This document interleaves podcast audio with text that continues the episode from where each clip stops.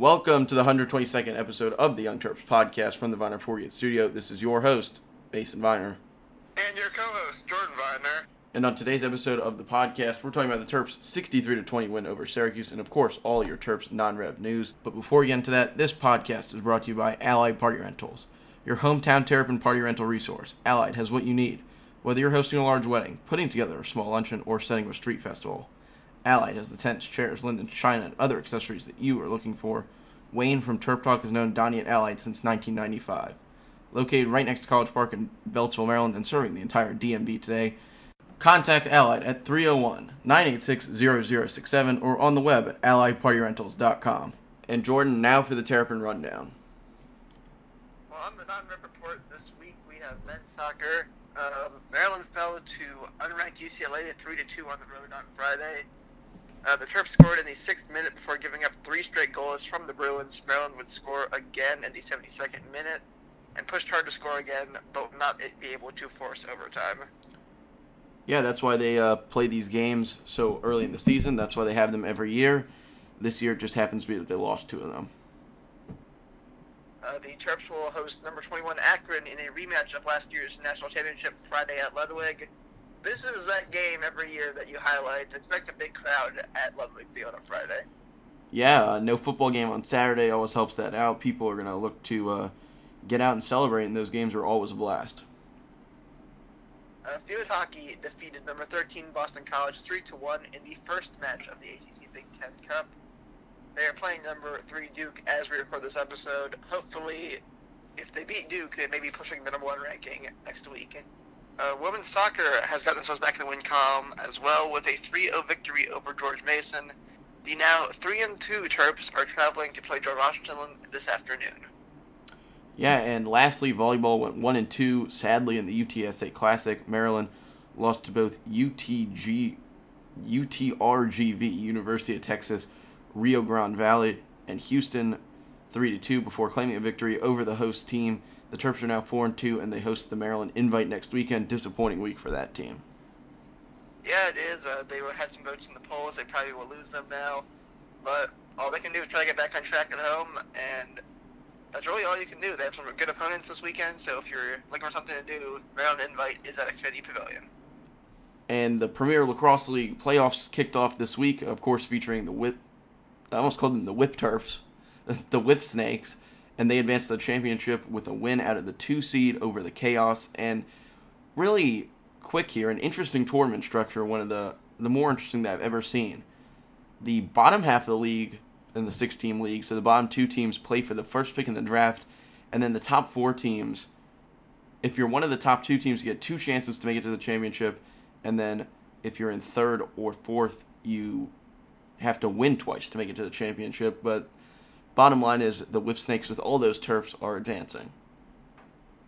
Yeah, definitely interesting. Kind of reminds me of some um, baseball tournaments in that you can win, you have a second chance if you lose, but definitely an innovative structure from an innovative league. And our last point on the rundown, both the women's and men's basketball teams have released their TV schedules. Uh, the women's team will have 15 games on national TV, 11 of which will be on BTN. Uh, highly anticipated matchups include against South Carolina will be on ESPN, and three Big Ten games against Michigan, Ohio State, and Iowa. I'm sorry, and Minnesota will air on ESPN too. Good exposure for the women's team, but it's something you expect at this point, considering how highly they're regarded. Yeah, and of course, always scheduling that game against South Carolina or UConn has a chance to be on ESPN. Uh, good to see. I mean, obviously, you can definitely tell with those Big Ten games, they're looking for the teams that draw eyes, as they always do. On the men's side, we have 30 games on national TV, including eight on ESPN or ESPN2, and four or possibly five on network TV. One of the most exposed teams in America this season. Uh, the highlights of that are two games against Michigan State, both at home and on the road. That could be a college game day game. And of course, they have those CBS 1 o'clock time slots and some Fox time slots too. Yeah, those are the network TV games I was referring to. What the last game of the season, I can't remember again who's it against, is currently slated to air on BTN, but I tell you it flexed into the CBS slot if it's a big game. You see, for that uh, slot though, I don't think they decide a CBS team. I think everyone's on BTN with the chance of being flexed to CBS. My favorite thing though is no Friday, barely any. I think they play four Friday night or five Friday night games, including the scrimmage and the second game of the season against George Mason, and no more 6:30 weeknights. Yeah, those 6:30 games. Well, they had such a negative backlash against that last season. I feel like that almost forced their hand on that front. The only knock on this, well, there's a couple, but the biggest one that I see is three of our first four games are on BTN Plus, which just kind of sucks for. Um, well, you're counting the scrimmage. Well, one of them scrimmage, yes. So two of the first three, really. Yeah, well, I guess you if you want to see the Terps early on in the season, you can either pay the BTN Plus or probably end up attending the game for less. Actually, you're probably right about that. I mean, you could probably get a a bad ticket to the game, granted, a hot dog, a soda, a Chick Fil A sandwich, and a lemonade, and probably make it out on top. The BTN Plus is expensive. It's like forty bucks a month or something. Um, well, if you're, it makes sense for some fans, like our friend Todd, that likes to watch all the other teams. But if you're buying it to watch one game, I don't even think they have free trials either because people would just get it to watch one game. But this is a good schedule, TV wise. Not a lot. I don't like the BTN games. Like, I, it's not a knock on BTN, but kind of is because I don't like the basketball announcers they have. I just really don't. So I'm happy we're getting away from it for the most part this season. Yeah, I don't really think the SEC network, the Big Ten network, or I was watching a game on the ACC network and looking at some of their shows. I don't really like any of the announcers on them anymore. I mean, announcing is kind of taking a downturn in my opinion. But I love the BTN football announcers. The basketball ones are kind of just whatever Fox team you really get assigned. It's not really a BTN TV. It's now just almost the FS1 TV guys that aren't on FS1 that night. Regardless, BTN basketball still leaves something to desire. A couple notes on the schedule before we wrap this up. Uh, the AdvoCare Invitational, the preseason tournament in Orlando, Maryland's playing in, is still yet to announce their TV partner. Probably will be ESPN, is my guess, but we'll find out. And uh, the Notre Dame game, which is the ACC Big Ten Challenge, is segmented differently. It'll almost certainly be an ESPN event because ESPN puts together the matchups, but we don't know what channel that'll be for sure. But other than that, this is good for the program. It's good for the school, and hopefully, we are worth the TV exposure we're getting. Yeah, um, I think they will be. Obviously, if they're bad, that will change. But quick note on the schedule: Maryland is playing on Thanksgiving Day. Maryland basketball will be playing against Temple on Thanksgiving Day at 11 a.m. Uh, on ESPN2 in Orlando. Sucks for the team, but yeah, I actually did not pick up on that. Yeah, you're right. That is quite unfortunate, at least for the team. But yeah, so. Why are they doing that? Actually, that's very strange. No, there there's a lot of basketball on Thanksgiving. Usually it's not in America though. Usually it's the games in the Bahamas or the games in Puerto Rico, but not really the games in the United States. I don't know who's going to that game, but that's a different story. Yeah, so let's talk some Terps football. Obviously, yesterday, one of the more impressive wins that I think we've seen in years. The Terps 63, the number 21 Syracuse Orange 20. What Can you believe that? game. Yeah, I really can't. I mean, I know Syracuse wasn't didn't have a great first week, but holy crap! Like, either Maryland's really, really, really good, Syracuse is disappointing, or maybe a little bit of both. I'm gonna go with I think Maryland really dominated the game. Now, Syracuse wasn't great; they were really bad, especially at the beginning of the game. But you're still talking about a team that did not give up a point last week, and Maryland put 63 on them. Go. Yeah, Maryland's offense in this game was maybe the most efficient we've seen it against a Power Five opponent in over a decade, really. Maryland in the first half just could not be stopped. Really, they couldn't. I think Syracuse stopped them once in the first half uh, via punt. Josh Jackson looked phenomenal. He looked total command of the offense maybe the best we've Maryland quarterback performance we've seen again in about a decade.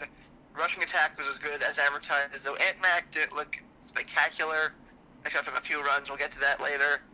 Re- receivers looked okay. Like there's nothing to really knock on this game, and it's it's a scary amount of optimism that comes out of this.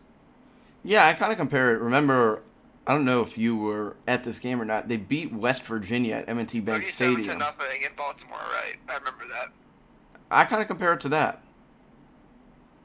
I think it's a fair comparison. Yeah, for those who don't remember, uh, that was the fourth game of the season that year. Maryland beat West Virginia 37 to nothing in Baltimore, as we said.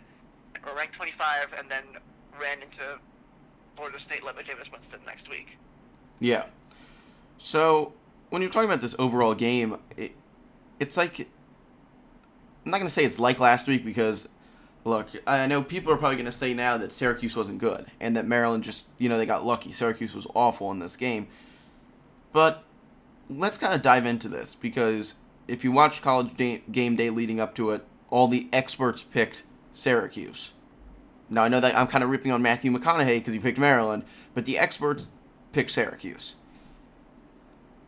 Around the country, it seemed like all the writers and non-gambling people were picking Syracuse, and then on the other side, the Las Vegas side, everyone was taking Maryland. That's what led to the point spread being favored towards the Terps.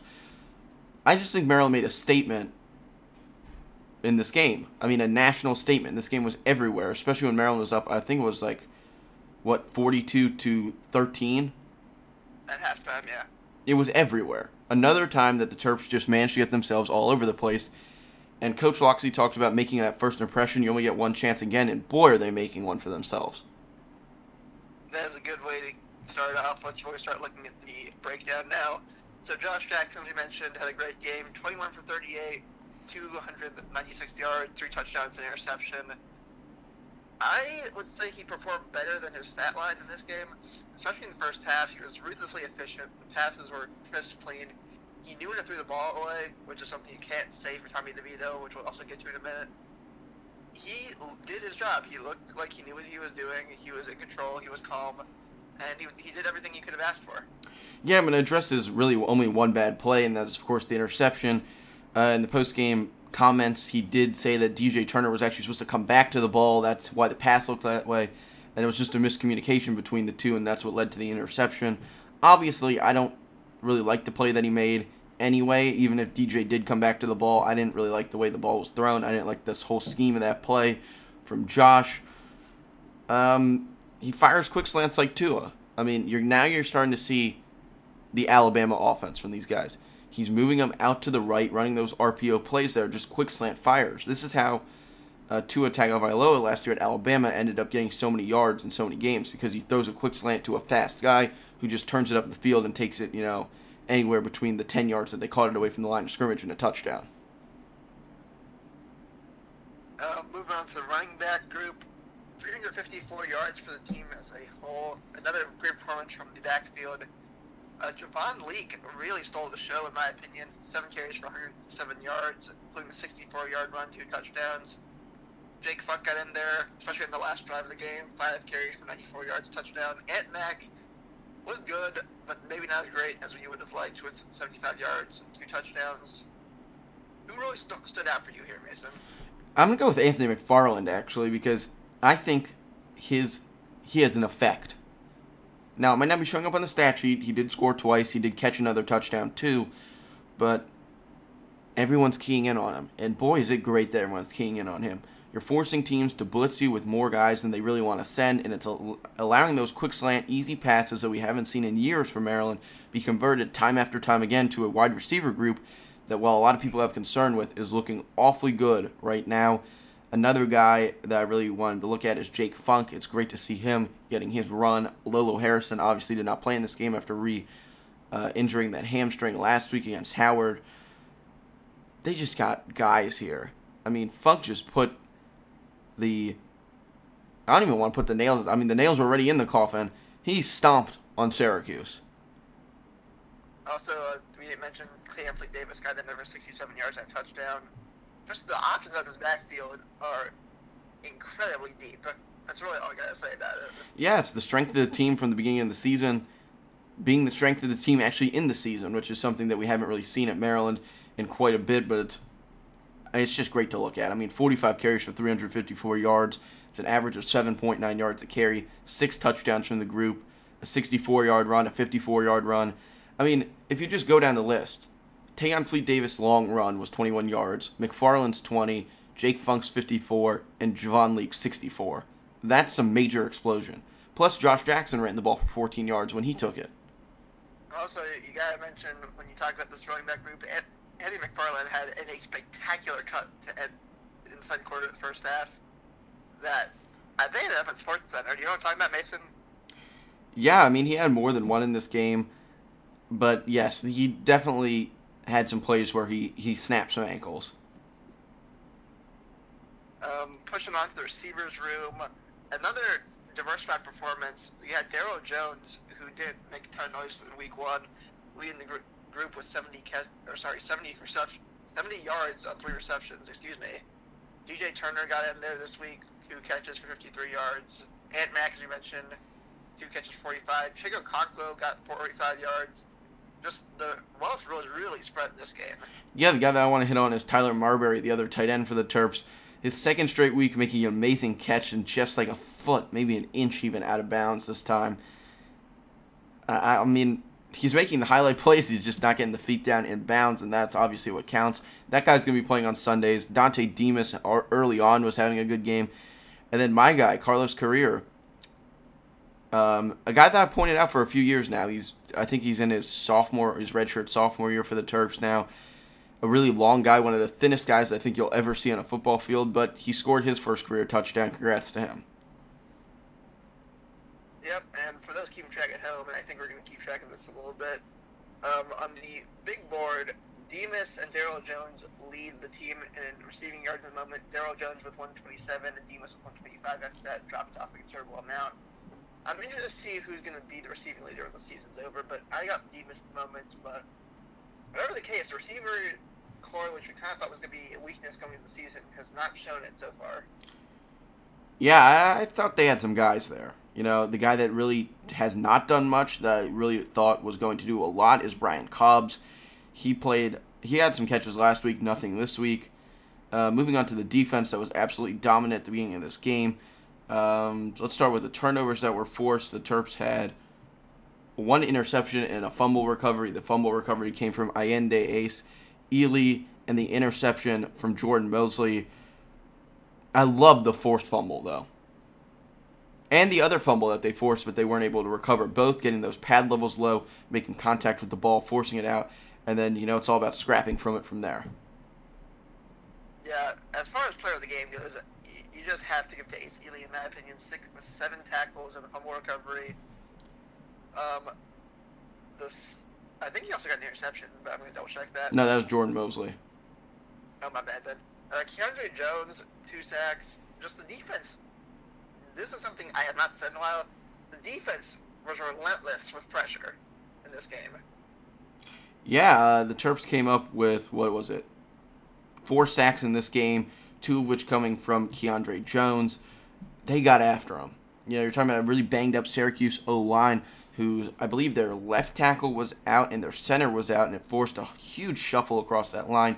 Jon Hoke used his NFL level scheme skills, really exposed that. And the Terps were probably, in my opinion, are missing missed their best pass rusher in this game in Shaq Smith and still came up with four sacks. This team last year, I believe they had 18 sacks the whole season, and now they have 12 already this year. What can you say? It's a huge step up. Uh, there were a couple of drives, by a couple I do mean two drives, where the defense seemed to break down a little bit, and Syracuse moved it the field with just great ease. That was kind of concerning to me. I don't know what happens what happened there because it really did just look like breakdowns. It yes, like they just lost their assignments. Yeah, uh, I think that Syracuse exposed them with the way they played. I mean, they got fast when they made a big play. They they ran up to the line like the Terps did, and that's kind of how these some of these games end up back and forth. But if you limit the big plays from Syracuse, which the Terps really did, uh, they weren't going to have many opportunities to do that. The one thing that I did find concerning was Tino Ellis got burned a few times in this game.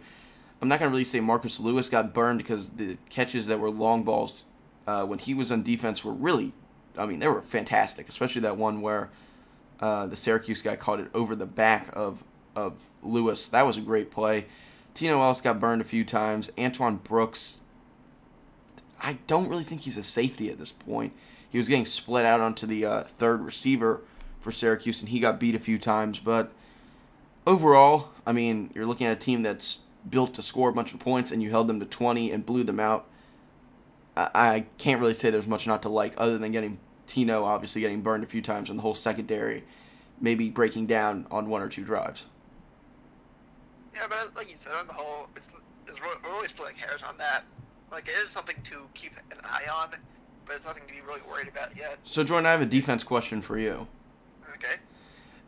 And you might have already been uh, watching your Bison in a once in a lifetime game by this point, but you've probably heard about this play because it was quite talked about a lot. Syracuse was in a third and long situation, and Tommy DeVito ran the ball for I think it was four or five yards on third and ten.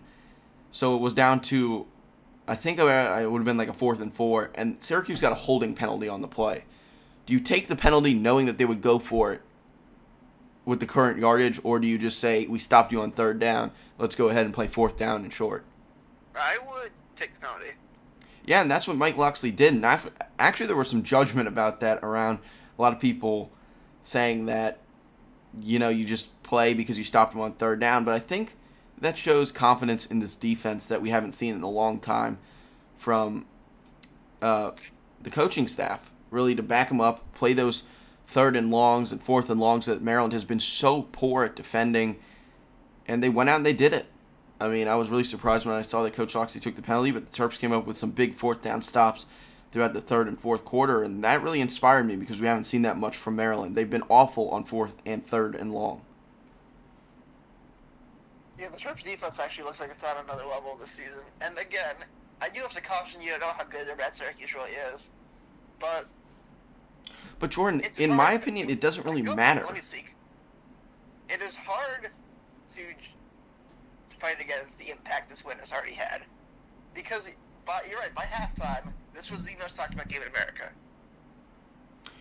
It was everyone was talking about Maryland being Syracuse, who's ranked 42 to 13, and they already beat Howard last week 79 to nothing.